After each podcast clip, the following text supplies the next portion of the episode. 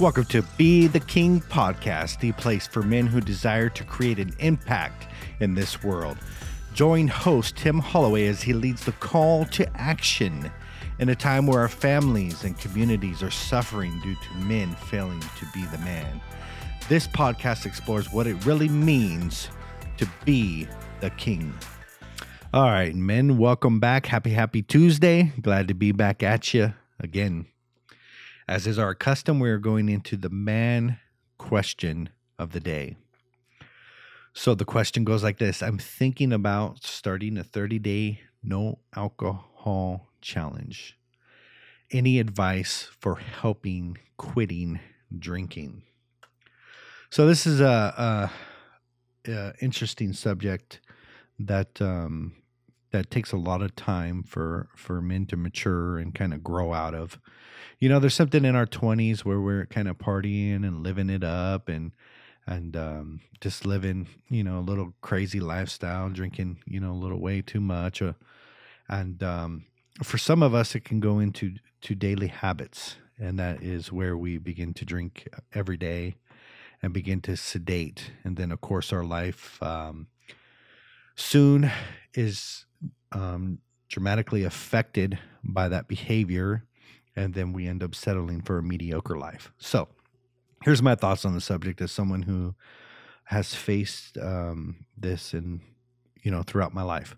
So this hasn't been a an easy thing for me. It's been a struggle for for most of my life. But I'm going to tell you what has caused maturity, what has curbed the desire, and what has begun to develop a maturity inside of me. So I have this paradigm, and that paradigm is this is that most men grow out of their dysfunctions if they choose to. There are men that just simply grow up. They mature out of their immature ways. In their 20s and their 30s, they can be highly classified as an alcoholic and somebody who has had highly detrimental behavior. And they probably could have been treated such at as treatment center and been diagnosed with that. But as they go into their 30s and 40s and 50s, and they begin to curb those um, immature ways and begin to grow out of them, to find greater purpose, and and things begin to change. And so, what I have to say is this: is what has affected me and helped me the most was purpose and that is every day something um, powerful to live for, a kind of grandiose mission, something that's bigger than you, something better to do. Now, I don't fight um, the urge to drink every day. I don't even fight the urge to drink every week.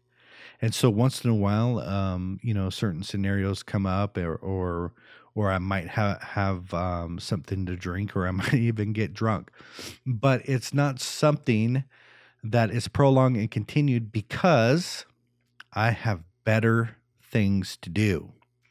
And so my key advice with anybody who wants to to quit drinking is this is I wouldn't say per se that abstinence should be the goal that you shouldn't say i'm never going to have a drink again unless your life is in utter chaos and you need a 12 step program and if you touched a drink you'd fall off the wagon and you don't have any self control no i don't per se that uh, that is most men out there, but there are some men in that detrimental situation. If that's you, I'd say don't touch it, don't even look at it, don't even do anything. If you're gonna end up with um, snorting cocaine or being with a stripper, like stop, like don't do it.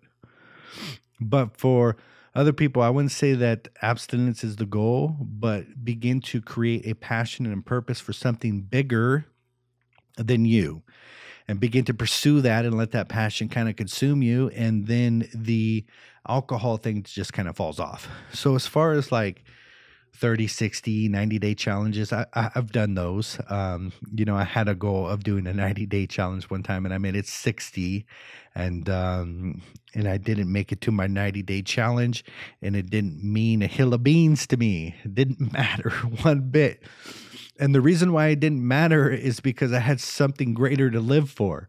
And so, me not meeting my 90 day challenge didn't mean nothing. I didn't fall off the wagon. I didn't sh- shoot myself. I didn't beat myself up. I didn't grab a mental baseball bat and pound the crap out of me. It just meaned nothing. And so when a, when you go into challenges like that, think of holistic living. Think of building your passion and your purpose and not focusing on the problem. This is the best way to achieve what you want. All right, man. So we are in the man quote of the day, and it's brought to you by Albert Einstein. It goes like this Try not to become a man of success, but rather try to become a man of value. So this uh, quote is open to a lot of interpretation. I'm going to give it my own slant, my own interpretation of it. But there are men who strive for success, and that is the external. That is the flashiness of it. That is the nice um, clothes, the nice car, the mansion on the hill, and all this things that um, men deem as successful. And so we judge our worth and our value and our um, success as a man on all these external things. And so, what I believe uh, Einstein is saying is rather focus on being a man of value. And that is this that you are coming to the world bringing value to it.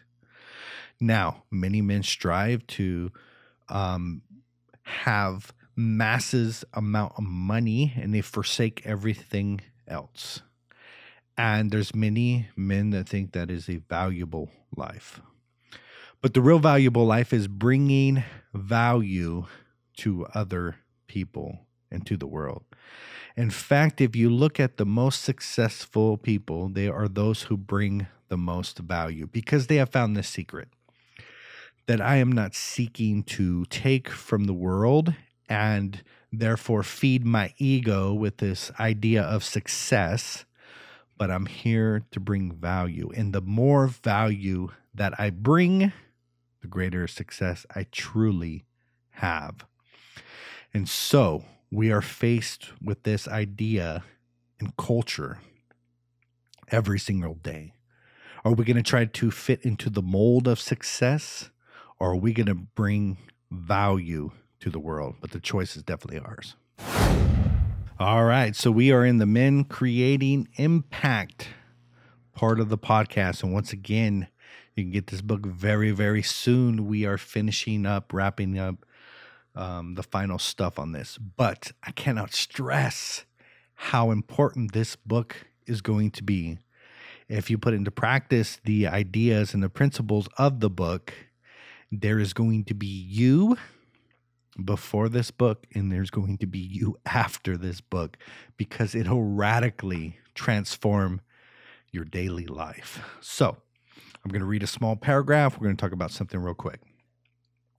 Consider for a moment that you can change your harvest by planting different seeds.